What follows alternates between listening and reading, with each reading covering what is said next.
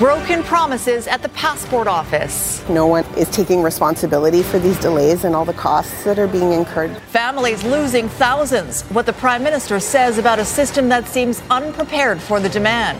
Doug McCallum under fire. The mayor's public mischief case puts the Police Act under scrutiny. How one councillor is taking action. And Stanley Park traffic jam. Not being able to get into the park easily is so frustrating for people. Calls to cancel the pandemic bike lane after a long weekend bottleneck. You're watching Global BC. This is Global News Hour at 6. Good evening and thanks for joining us. We'll get to those stories in just a moment, but we have a lot of breaking news to report tonight, beginning with the latest developments in a mass shooting at an elementary school in Texas. Officials now say at least 18 students and a teacher have been killed. The 18 year old gunman is also dead. Global's Reggie Cecchini joins us live from our Washington, D.C. bureau tonight. Reggie, the details are still coming in, but uh, for the latest there. Good evening, Sophie and Chris. Uh, what we know so far from law enforcement and from state officials is that this 18 year old gunman, Salvador Ramos, uh, approached the school, this elementary school, uh, just west of San Antonio around the noon hour local time. The governor saying he was armed with a rifle and potentially with a handgun as well. But what they don't know right now is a motive. They're unclear of the steps that were taken in the moments leading up to this attack, but also unclear uh, if there's going to be any kind of social media media activity that are going to be able to pinpoint them into a direction. As you mentioned, 18 students are now said to have been killed in this, along with two adults. There is also reports that he may have killed a family member as well. This is now the second mass shooting in less than two weeks across the United States, and Texas Governor Greg Abbott says his state is in mourning. Bottom line is this, however, and, and that is when parents drop their kids off at school, they have every expectation to, to know that they're going to be able to pick their child up when that school day ends.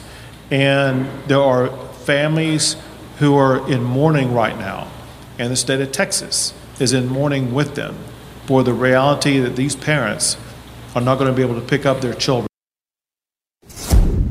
As a nation, we have to ask when in God's name are we going to stand up to the gun lobby? When, in God's name, we do what we all know in our gut needs to be done? Well, that's a pretty good question, President Biden. And maybe this one's going to seem rhetorical, Reggie, but is Washington actually able or willing to deal with gun control? Well, I mean, look, Sophie, it's been 10 years or almost 10 years since the Sandy Hook Elementary School shooting uh, in Newtown, Connecticut, when Vice President Biden at the time was tasked with trying to get gun control laws changed across this country. And here we are 10 years later, and very little progress has been made. Democrats were on the floor of the U.S. Senate tonight pleading uh, with Republicans to do something to try and stop these tragedies from going forward. Republicans, including Texas State Senator, uh, Texas Senator rather, Ted Cruz, came out to say that Democrats are simply trying to politicize this event and that changing any kind of laws around guns are simply not going to stop this from happening. So once again, Joe Biden finds himself in a position here of, of, of finding uh, lawmakers uh, unwilling to be able to change gun laws in this country. But it is worth pointing out uh, that since January 1st here, Sophie, there have been more than 215 mass shootings. And this moment where we saw Joe Biden acting as consoler in chief, unfortunately, might not be his last. Uh, might. I'm, I'm sure it won't be his last. Reggie, thank you for that. Here at home, the Independent Investigations Office has been called out to a police involved shooting in Surrey that sent a woman to hospital and a warning the report might be disturbing to some viewers. Aaron MacArthur is live in Surrey with more on this. Aaron, what have you learned so far? Yeah, Chris, right around lunchtime, uh, RCMP were called to the corner of 104A Avenue and King George Boulevard for an armed woman. Witnesses tell us she was armed with a large knife, and we have security camera video that indicates that she was not complying with police requests to put down that weapon and it appeared the video appears to show that she was advancing towards an RCMP officer when shots were fired. The Independent Investigations Office is now on scene canvassing witnesses, talking to the officers that responded, looking for any sort of evidence to find out if this shooting was justified. This is the third police involved shooting in Surrey since April 1st. The IIO says it has been an incredibly busy two months. Since April 1st, the start of this fiscal year, we've had seven shootings, five that have involved fatalities. Um, the last two uh, non fatal at this point. Um, last year, in our entire 12 months of our fiscal year, we had eight shootings in total. Uh, the year before was six. So, right now, in a space of just under two months, we've almost matched our total from last year and we've surpassed the one from the uh, fiscal year previous. Now, the woman from this afternoon was rushed to hospital with what police are calling serious injuries. There hasn't been an update on her condition since. Chris? All right, Aaron. Aaron MacArthur reporting for us tonight. Thanks. And more breaking news this time on Vancouver Island. An ongoing police incident has forced the shutdown of Victoria International Airport. Police from multiple detachments are at the airport at this hour in force, responding to what's being called a suspicious package. While police say there is no public safety concern, all commercial flights in and out of YYJ have been canceled, and people are being asked to stay away. We do know at least one flight, Air Canada Jazz 8489 from Calgary, has been diverted to Vancouver. So the package in this instance was located at the departures check-in, so it was uh, brought in by uh, a passenger uh, which was seized. Uh, CATSA employees uh, performed the checks that they normally do when you go into uh, a departure situation at the airport. Uh, they scanned the bag and uh, realized that there was items inside that were of um, could be of a dangerous nature, and at that point, police were called to the scene to come and investigate further.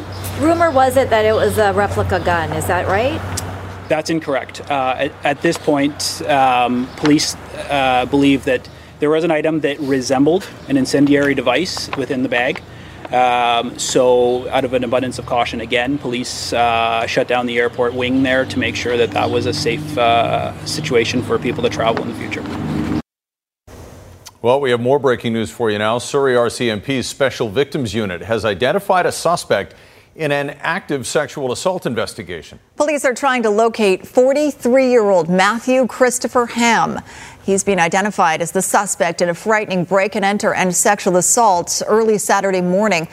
According to police, a man broke into a home in the 12900 block of 101A Avenue and attacked a woman inside. If you see Matthew Ham, do not approach him. Instead, call 911 immediately. It's a situation even the Prime Minister admits is frustrating. Long lineups and a confusing mishmash of rules for people trying to get an emergency passport. Now, as Christa Dao reports, another family is coming forward after having to shell out an extra $3,000 in travel costs because of delayed passports. The girls got to see Snow White. That's my daughter's oh, favorite. Oh, Memories of a trip of a lifetime for the Venturis family.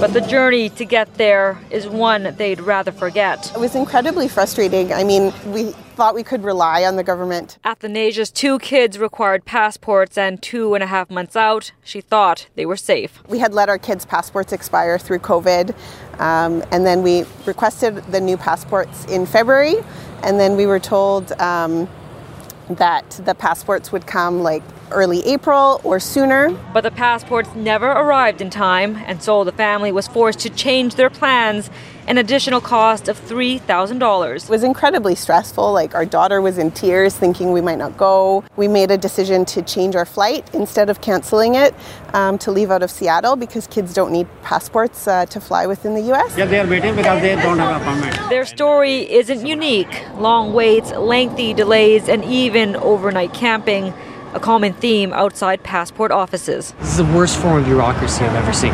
Like, horrible really, really bad. needs to be shut down. Very tired, man. Just wake up in the morning, 4.30, make a line up. The government should know better. When, especially when they opened up air travel, they should have been prepared. In response, Prime Minister Justin Trudeau says his government is taking action to clear the backlog Since December, they've hired 500 new passport officers and are issuing 43,000 passports every week. Reality is, a lot of people went two years not traveling uh, and didn't renew their passports because there was no uh, no expectation that they'd be uh, traveling at that time. And there's a bit of a rush now that we're, we're we're dealing with as best we possibly can. Just trying to get our money back. As for Athanasia, she wants to be compensated for the extra cost incurred because of delays. I think it's pretty simple. There's a lot of people that that are in the same boat, so I think it would be the right thing to do. Christa Dao, Global News. Well, calls are growing louder for Mayor Doug McCallum to step down as chair of the Surrey Police Board following new details about what led to the charges of public mischief against him. On Monday, we reported that sources have told Global News he was asked to step down by the board but refused. And as Catherine Urquhart reports, at least one councillor is now taking action. Surrey Mayor Doug McCallum remains chair of the Surrey Police Service Board, despite being charged with public mischief. Sources have told Global News he refuses to step down, even though the board asked him to do so. Under the Police Act, there is no mechanism to remove him. I would simply say that's a relationship and a conversation between the mayor, his council, in this case the police board if they're asking for it, and future voters. The Office of the Police Complaint Commissioner is now involved in the controversy as a service of policy complaint has been filed by Councillor Brenda Locke. I did have a brief chat with them prior to filing the complaint, and so they they will re- be reviewing the legislation to see um, how they can or if they can actually deal with it through their process. In September, McCallum told police he had been hit by a car, but three months later, he was charged with public mischief. Information to obtain documents unsealed Friday following a Global News court challenge state McCallum provided a version of events that has been partially disproved based on the statement provided by the driver and video surveillance obtained from Save on Foods. A recent review of the Police Act makes recommendations aimed at preventing similar conflicts. We made the recommendation that the mayor could not be the chair of the police board. Debbie Johnstone, the woman Doug McCallum claimed ran over his foot, was interviewed by police and at the time was informed she was under investigation for assault with a weapon and criminal harassment. She told Global News, I am the victim that Mr. McCallum falsely accused September 4th. I remain steadfast in my original statement of innocence, and I'm unable to comment further at this time. Surrey's mayor is scheduled to be tried on the criminal charge October 31st. Catherine Urquhart, Global News. The Vancouver Police Department is hoping a new image of a suspect in a cruel bear spray attack in Chinatown will lead to an arrest. Investigators are releasing this image of the suspect they believe was taken just moments before the attack on Friday. An 87 year old man was out for a walk when he was approached by a stranger who made racist comments, then bear sprayed him in the face. The suspect then took off. Anyone who has information about the attack or recognizes the person in this image is asked to call Vancouver Police. Well, this past long weekend is focusing more attention on the Vancouver Park Board's decision to close one lane of Stanley Park to vehicle traffic in favor of a bike lane. As Grace Ke reports, a traffic jam heading into the park has some calling for an early end to the experiment. It looks like a lot of people had the same idea over the beautiful Victoria Day long weekend. Head to Stanley Park. On Georgia Street, the two lanes going into the North Shore moving, but it's the one going into Stanley Park that's at a standstill. With the bike lane taking up a lane of traffic, it's been a challenge for cars and the horse drawn carriage tours.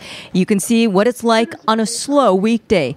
A few managed to cut through a parking lot just to get around the carriage, but this driver missed the turn. The operator describes what it was like over the busy long weekend. Traffic was uh, extremely busy. I understand it was backed up right out of the park. Um, it is. Uh, it affects me um, by especially at the exit of the park because um, the traffic can't go back out either. It's just so we get backed up and my tour gets stopped. So it really affects my tour that way. Since the pandemic hit, this will be the first summer where cruise ships are back in Vancouver waters and tourists are hopefully back in full swing, exploring Stanley Park with the bike lanes. Critics say the traffic chaos over the long weekend is just a sign of things to come. The lane closure in Stanley Park has been a complete failure. It worked for a little while when we have the COVID restrictions, but to keep it restricted when COVID is no longer an issue for traveling in the park is unbelievably harsh to the people that just want to get in the park. The bicycle lanes have always been a political hot button and divisive issue, even with those who use them. It feels like I'm in a park that was designed to be seen by bicycles, and that's good. To lose road space for vehicles is just not practical to me. It's a waste of. We don't need two lanes for bikes. With summer holidays just a few weeks away, we'll have to wait and see if this was just a one off or if the chaos is here to stay. Grace Ke, Global News welcoming warrior athletes, major developments in planning for the Invictus Games, and how organizers will pay for the event in 2025. That's next on the News Hour. The mystery of the Royal BC Museum rebuild. The province prepares to justify a nearly billion dollar project later. And Timbit the Seal Pup gets nursed back to health. That story coming up later as well. Right now, though, a major funding announcement today for the Invictus Games when they come to Vancouver and Whistler in 2025. Kylie Stanton has the details and how the BC Games will be different in many ways from the competitions we've seen until now. Every athlete here has been tested and challenged in ways many can't even begin to imagine. I was first responder in a gruesome event where two of my comrades were killed and three were badly injured. But the one thing they have in common is their fighting spirit. Last one. Good job. Good job. And in 2025, they'll have the chance to showcase that to the world. I am Invictus. This time at home. Ladies and gentlemen, Invictus is heading back to North America.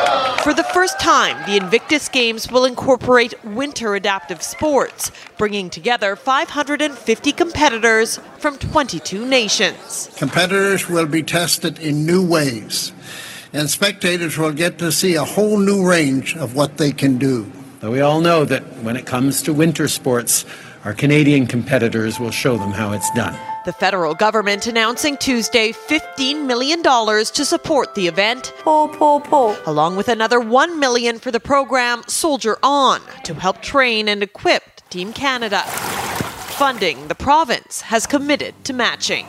It's not just about the winning, it's not just about the participating. It's about the support that all of us give to each other each and every day that's represented by this initiative. A big part of that will be honoring Indigenous veterans and their history, while working closely with the three host nations to ensure all protocols are respected. Sport brought us together in 2010 and built now to where we are today. The Indigenous nations are leading this through along with our veterans, showing that sport has the power to heal. These athletes are a testament to that. Time and therapy worked, but sports are what helped me the most. And soon enough, British Columbians will get to see for themselves. I promise that you won't be disappointed. It will blow your mind. Kylie Stanton, Global News. Thank you. Merci. Just ahead, signs of recovery in Kharkiv. How residents of the one time city under siege are adjusting to their new normal. Also, tonight, a woman with terminal cancer comes up with the perfect way to enjoy the time she has left. Canada is sending another round of military aid to help on the battlefield in Ukraine. Canada has purchased over 20,000 rounds of 155 millimeter artillery, which is NATO's standard artillery caliber. This package will also include fuses and charge bags at a cost of up to $98 million. Defense Minister Anita Anand says Canada has trained Ukrainian forces on how to use these guns. She says Vladimir Putin's invasion of Ukraine cannot be allowed to succeed. Anand says teams continue to work around the clock and to send aid to forces on the ground. The city of Kharkiv was one of the first regions to be attacked in the early hours of Russia's invasion of Ukraine. The nation's second largest city sits right on Russia's doorstep, and for a few weeks it appeared to be on the brink of falling to the Russians. But two months later, the city now stands as a testament to Ukrainian resilience. Global's Jeff Semple reports from Kharkiv. The last time we were here in Kharkiv, Ukraine's second largest city, people families were living down here in the subway stations. And that's because there was constant shelling above. Some of their homes had been destroyed, so they came down here for weeks seeking shelter. Well, two months later, as you can see, it is a much different picture today. Starting Tuesday, Kharkiv subway system is now back open. And as you can see, commuters have returned, heading back to work and to visit their families on the train. The mayor was also here for the big unveiling, talking about the importance of returning this city to some semblance of normal life. A pretty remarkable feat when you consider where the city was just weeks ago. The system is back open. 1,500 transit employees are back to work. All but six trains are also back in service. Those six were destroyed in Russian attacks. So, too, was one of the subway stations that is not reopening today. And this reopening is happening despite warnings from Ukraine's central government at a national level, which worries that this move is premature and potentially dangerous. This city sits just 40 kilometers from the Russian border on Ukraine's northeast, and while Russian forces have been pushed back almost to the border, the city remains well in range of Russian missiles and Russian rockets, and villages to the north of Kharkiv are still continuously shelled on an almost daily basis.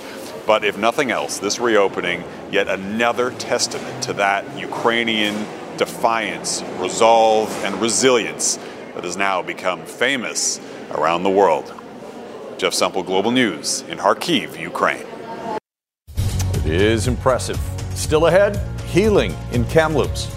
Those who are still filled with hurt and anger, I hear that as well the first anniversary of a devastating discovery for residential school survivors in Kamloops and what happens next. Also ahead, former Hedley frontman Jacob Hoggard testifies in his own defense at his rape trial. Steady in both directions over here tonight at the Alex Fraser Bridge, with just a little leftover traffic eastbound on the connector between Knight and the S curve. Through a new charitable partnership between Kirmac Cares for Kids and Surrey Memorial Hospital, when you choose Kirmac Collision and Auto Glass, you also support the Surrey Memorial Children's Health Center. I'm Trish Jewison in Global One at the Alex Fraser Bridge. Well, after facing widespread criticism for his trip to Tofino on the very first National Day for Truth and Reconciliation back in September, Prime Minister Justin Trudeau was in Kamloops Monday for the Kamloops Teshwet Memorial for the Missing. The response to the Prime Minister was mixed, and a warning some people might find this story triggering. Our Neetu Garcha joins us with more. And Neetu Trudeau, Trudeau shared some hugs with some, but others weren't as friendly. Chris, the Prime Minister entered the powwow arbor behind me to chants of, We don't need your Constitution, and cries of, You are not welcome here. And while he said this visit was about listening and talking about how to move forward together, some are saying his commitments haven't gone far enough. Canada is all Indian land. For many, the Prime Minister's arrival here Monday was a surprise. He came to a day long memorial event marking one year since more than 200 unmarked burials were found near the former Kamloops Indian Residential School around 4:30 p.m.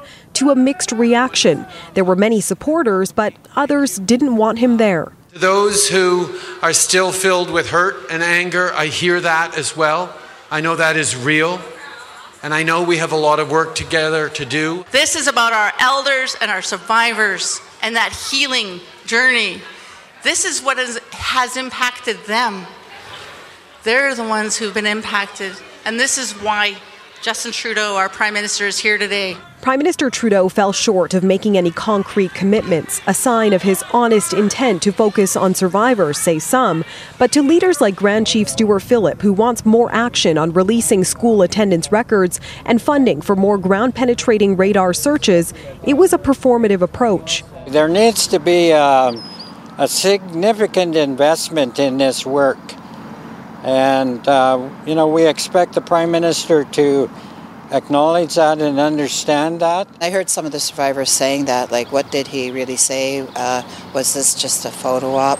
Trudeau also addressed the anger. That's totally, totally legitimate. My God, uh, what so many people have been through uh, in terms of layers of trauma that they've gone through. If if it makes anyone feel a little bit better to shout at me, then please they should. Cookpee Rosanne Casimir focusing on the importance of moving beyond blame and working together, something Amanda Big Sorrelhorse agrees with. I appreciate what he did say, and hopefully that he will have support to move forward in a more positive and impactful way for all of us, not just us as Indigenous and Native people, but for all Canadians. This is Canadian history. This marks Trudeau's second visit to this community. The last one was in October when he came here to apologize for vacationing in Tofino instead of coming here for the country's first National Day for Truth and Reconciliation. This time he vowed to be there to support communities like this one in whatever path they decide is right for them moving forward. Chris? Neetu Garcha in Kamloops for us. Thanks, Neetu. And we understand these stories can be triggering for some of our viewers, and there is support available for survivors and their families. The number is on your screen, toll free. It operates 24 hours a day, and you can speak in confidence at 1 800 721 0066. Well, after a week of secrecy, the province is finally set to reveal its business case for the Royal BC Museum project. The rebuild has come under fire since it was announced earlier this month, with the official opposition calling it a billion dollar vanity project. Richard Zussman has more. There have been a lot of questions and some mystery around how the province got to $789 million to build a brand new Royal BC Museum and the announcement that the province had to close this museum later on this year in September and keep it closed until a new museum was erected in 2030. Well, those answers will come on Wednesday. Tourism Minister Melanie Mark will be releasing the business plan for the museum, outlining what information government has that led to the decisions it made. It will also show what the costs would be to only seismically upgrade the museum and not replace it. Business leaders in Victoria have been concerned about the length of time of the closure and the fact that there is no real anchor alternative if the museum is in fact closed for more than seven years. We've asked the question about the possibility of the museum itself being built on the empty space next to the museum, where there's a big parking lot and some other properties. Potentially, could they not build on that site and keep the other one open in the interim? But again, within the business case, we'll probably find out why that can't happen. The BC Liberals have been putting pressure on the government for over a week here, saying that if they are elected in 2024, they would cancel the new museum project and are saying the government should do the same now. The cabinet, led by Premier John Horgan, will be debating this issue Wednesday morning before presenting that business case to the public. Richard Zussman, Global News, Victoria. Jacob Hoggard, the frontman for Canadian rock group Hedley, testified in his own defense today at his sexual assault trial.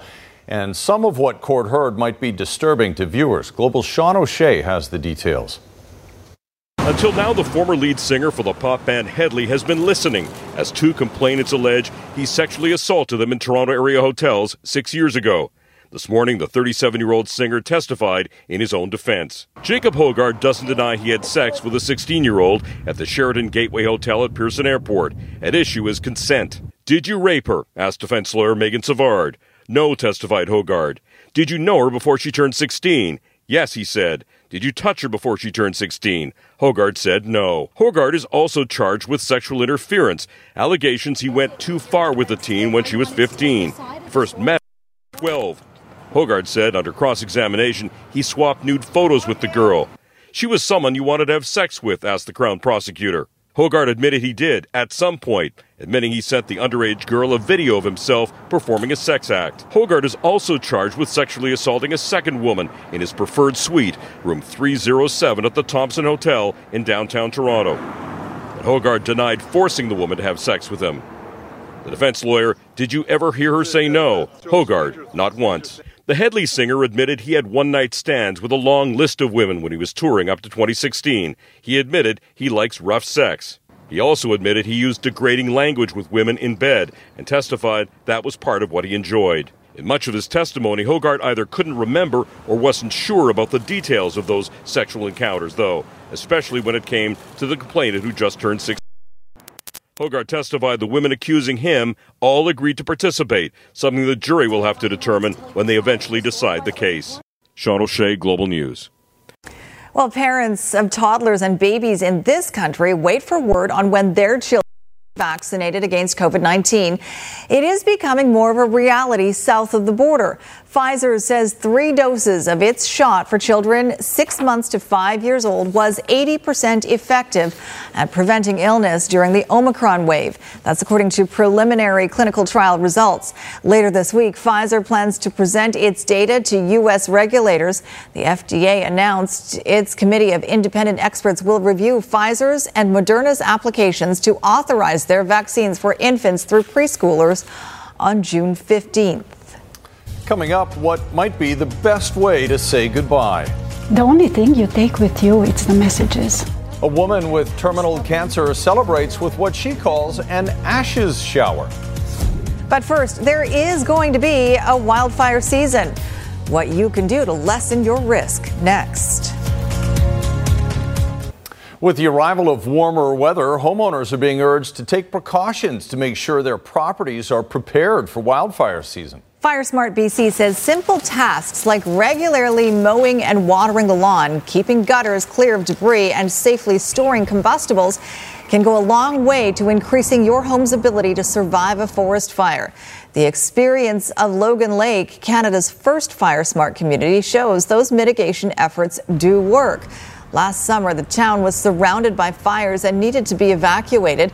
But thanks in part to all the preparation work, not a single building was lost. It's really hard to tell what wildfire season is going to be like, but what we do know for sure is that there will be wildfire. We live in a fire prone ecosystem. No matter where you are in British Columbia, you will be impacted by wildfire at some point. So it just makes sense to take the easy steps now versus wait until fire's at your doorstep. A free how to manual for fireproofing your home and property is available on the FireSmart BC webpage. More incentive to get out there and mow the lawn. I would say. What a beautiful long weekend we had. It was terrific. Thank you very much for that, Christy. Uh, bit of a dip from here out, though. Yeah, which is not a bad thing. As we head over the next little while, we would like the temperatures to only warm up slowly. We don't want a drastic change because that would, of course, uh, cause well, the potential for wildfires, but also uh, the uh, uh, freshet season. We certainly don't want that to be kicked off. Here's a quick look. We did hit 25 degrees in the interior this weekend. Uh, that's not going to be the case over the next few days. We've got several low pressure centers that are going to impact the region. For the south coast, just a chance of showers overnight. Tomorrow morning, bulk of the moisture will be across the central and north coast. Instability across the central and northern regions as well, meaning pockets of showers and a risk of thunderstorms. Most of southern southern BC will be enjoying sunshine by the afternoon, though. Temperatures tomorrow will be near or just slightly above seasonal, but as we head into our Thursday and Friday, temperatures will begin to drop. So enjoy those breaks of blue sky tomorrow afternoon. They won't be widespread across the south coast, but at least some sunshine. Thursday, though, will be wet, especially by the afternoon hours into our Friday morning. So far, some uncertainty around our weekend, so tune back in for more details on that. And I'll leave you with tonight's Centra Windows weather window coming to you from the Sunshine Coast area, Powell River. This is Confederation Lake. Sarah was hiking there over the weekend as she enjoyed the gorgeous conditions this weekend, and that is a great shot. Thanks, Sarah, for that one. Crystal clear water. Beautiful. Thanks very much, Christy. Well, the Marine Mammal Rescue Center at the Vancouver Aquarium has rescued its first patient of the 2022 pupping season. Take a look. This newborn harbor seal pup is now called Timbit. The little guy was found at Blackie Spit in South Surrey. The rescue team quickly determined Timbit was weak and needed help. He's now being tube fed five times a day, and when he's better, he'll be released back into the wild. Harbor Seal moms often leave their pups on the beach to rest at this time of year while they look for food. If you see one, the best thing you can do is stay well back and keep an eye out for the pup, or keep an eye on the pup, rather. And if you think the animal needs help, you can call the Marine Mammal Rescue Center. The number is 604 258 7325. Doesn't get much cuter in the animal No, kingdom. not I at all. think. All right, uh, Squire is here now, and uh, things not looking good for the CFL season so far. Well, they uh, started the strike, then they had an agreement, then the players didn't like the agreement, but they are working while the owners and players union tries to work on an agreement that was better than the one the players voted against. Anyway, the training camps are going on right now. We're going to do what we do, and um, as long as there's players here to coach, we'll coach them. Well, how long will the players be in Kamloops is yet to be seen. That uh, new offer was given by the owners today. The last one was rejected by a player's vote, of course. All right, thanks for that, Squire. Also tonight, she might have terminal cancer, but that is not stopping her from having a good time. The meaning behind her ashes shower coming up later.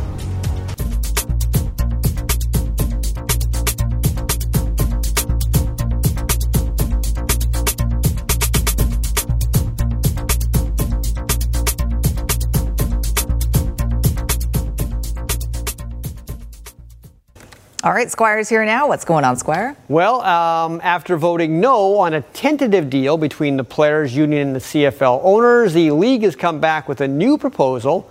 They did that today, but they would like an answer on it by Thursday.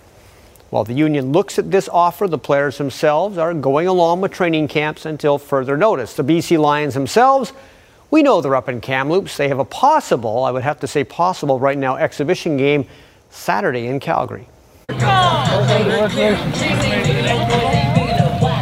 There's the current song and dance of navigating through the ongoing labor dispute, and then there's the business of preparing for an upcoming season that's rapidly approaching for the BC Lions. So far, after the players have come back, it's been what I would call normal. I give the players credit from a standpoint and the coaches of, um, I guess, being able to separate the two. So actually, our meetings and practices have been uh, have been normal, um, even with all the other stuff going on so far. It hasn't been an ideal start to training camp with Hillside Stadium in Kamloops void of coaches and any formal practicing for four full days due to the player strike.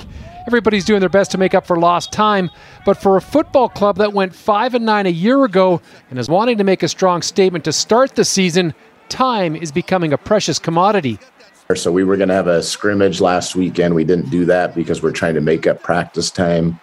Uh, when we go to Calgary for the preseason game, it's going to definitely be a split squad scenario where we're going to leave a whole group of people behind so that we can make up some practices back here in Kamloops while the, you know, a, largely a newer group of guys is going to go to Calgary so that we can evaluate them and make sure we don't miss out on good football players. The Lions believe that they're a better football team this year because a season ago they had numerous first year players starting in key positions, which led to inconsistent play. They've also brought in a handful of key veterans like defensive back Loucheiz Purifoy. Do you need to pressure the quarterback more this year? Yeah, we need to do it through blitzing and through just a four man pass rush. So, the best world to live in um, as a defense is where you can get pressure on the quarterback without having to blitz all the time. So, you can play coverage in the back end and get pressure with four guys is a great world to live in. And um, we've tr- acquired some new D linemen and we have more depth. We want to get into where we can rotate a group of seven or eight guys so that they're fresh throughout the game. And um, I think that'll help us. The Vancouver Whitecaps haven't won much in Major League Soccer this year, but they are still in the Canadian Soccer Championship, and tomorrow they'll be in Calgary to play uh, Cavalry FC. It's a quarterfinal game. Ga- Vancouver is coming off a 2 1 loss on Sunday against Charlotte in league play. That's when the Whitecaps had to put out a makeshift lineup because of injuries and COVID. And with an MLS game for Vancouver Saturday against Sporting Kansas City, how will Vanni Sartini handle his roster this week? We're going to make a lot of changes uh, between Wednesday and Saturday because, uh, and also on the guys, the lineup that I made Sunday, last Sunday, was because, of course, of the all the COVID and hardship that we have, but also having in mind uh, the lineup that I wanted to do tomorrow and the lineup that I wanted to do that I'm going to do on on on, on Saturday. So there will be uh, some changes. Luckily, I hope and I think that we're going to recover some guys that are out. So you will see, I don't know, probably 16, 17, 18 players uh, as a start in between the two games. Denis Shapovalov at the French Open against Holger Rune, who's an up and coming young player. In fact, he won the uh, junior French Open in 2019, and Shapovalov was not on his game today at all. 53 unforced errors, and because of that, he didn't last very long. Three sets, and he's gone from Paris. Rune upsets number 14, Denis Shapovalov. Uh, Canada against France at the World Hockey Championships today. Nice goal here by Eric O'Dell, who's played a lot in Russia makes the moves. Canada breaks a two game losing streak. They'll play Sweden in the quarterfinals on Thursday. And Rangers tonight trying to even the series against Carolina. Well, Max Domi was kind of falling down, even though he takes this one in the side of the head. Don't think you can really call this a true headshot by Jacob Trouba. Power play for the Rangers, first period. Carolina great at home, not so great on the road. You can say pretty much the same thing against New York, or with about New York, I should say. Frank Vatrano scoring there to make it one nothing, and then another power play goal as Adam Fox gets down low and tips one in, and the Rangers win this four to one, so they have evened the series uh, two two. BC's Nick Taylor and Roger Sloan have both qualified for U.S. Open golf tournament. Adam Hadwin will be a first alternate. So if someone can't play, he gets in. Sloan made it by getting through a six man playoff at the end of a 36 hole qualifying event, and the U.S. Open begins on June 16th. All right. Thanks, Squire. Already a score in the Battle of Alberta. I'll let uh, Squire tell us about it later. Also, tonight, a celebration of life for a woman with terminal cancer and why she was there to enjoy it too. And Drew is here with a look ahead to Global News at 11 tonight. Ann? Thanks, Sophie. We will have the latest on the deadly shooting in rural Texas at an elementary school where police say a gunman has killed at least 18 children and a teacher. And here at home, a man in his 30s has drowned in an Nanaimo lake. According to police, the man went for a swim in Long Lake sometime after 6 p.m. on Sunday. Police were notified when he didn't return by the next morning. Search crews recovered his body in the area of the lake where he was last seen. Those stories and more when you join us at 11 o'clock tonight. Chris, Sophie. All right, thanks for that, Ann. When you think of a celebration shower, it usually is for a bride or maybe for an, a baby. But a White Rock woman with terminal cancer threw herself what she calls an ashes shower. It was a chance for her to be with friends and family and celebrate her life while she could still be there. Jay Durant caught up with her on This Is BC. Oh, yeah, your old bones. Come here, baby. 13 years ago, Eva Hompoth got Lola as a therapy dog during her treatment for breast cancer. She had been there for thick and thin. Last year, her cancer came back and has now spread. It's in my bones, it's in my lymph nodes, it's under my arm, it's on my shoulder, neck, so it's all over. Come on, Lola. Come Eva on, doesn't know how much time she has left, but she knows she will make the most of it. And that's when she came up with the idea for something completely different, something she calls an ashes shower. It was not the thought that oh my god i'm dying and pour me or something. No it's it's just let's get together and let's let's celebrate. I give it to them and they At the center was a box for everyone to write messages of love and support. your strength is an inspiration to to us all eva forever. Love you always vicky. The only thing you take with you it's the messages and the people and the experiences nothing else this is mine the finished product She looked online to find the exact size needed to hold her remains before her ashes are scattered into the ocean. The research was the hard part, the rest was easy. Where did you find the box? i went to michael's This past weekend, her friend organized a planting party in Eva's garden. It was another day shared with someone who's showing so much spirit. I said it's it's a transition. It's like I'm going in another stage. It's like you know you are a toddler, you are a teenager, you are a grown up, old, and yeah, and after you are dead. Eva has told people she will come back as a hummingbird. Just a few weeks ago, she got her first tattoo. They are so tiny and so strong. A few months ago, she got a scooter to get around. Some days the pain is too much, but when she can, she's out enjoying a nice day and walking Lola just like she always has. Live your life. You know, enjoy this moment. If I can inspire someone and if I can take away that fear of dying, my job is done. Jay Durant, Mm, Who's my good girl? Global News. And if you know someone who has a great story to tell, you can email your ideas to Jay at thisisbc at globalnews.ca. Great idea to have that shower. Sure is. Uh, okay, looking way ahead to the weekend, maybe a return to sunshine, but until then, a little unsettled, right, Christy? A little unsettled. I am actually hoping for some breaks of blue sky tomorrow afternoon, though, Chris. So tomorrow's not a bad day, certainly, uh, but we are certainly expecting a chance of showers overnight and into tomorrow morning. Uh, Thursday's, though, the day that is certainly going to be wet. All right, thanks very much, Christy, and thanks everyone for watching. Have a great evening. Good night, all.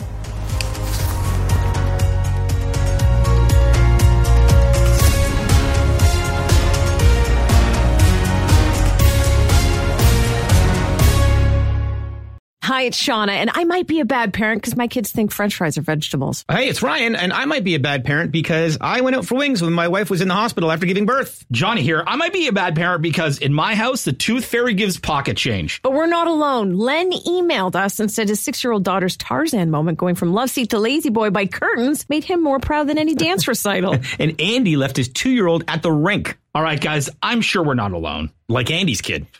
For stories and confessions like this, make sure you check out our podcast. It's called Bad Parents, and it's available wherever you get your podcasts. I left a glove at the rink.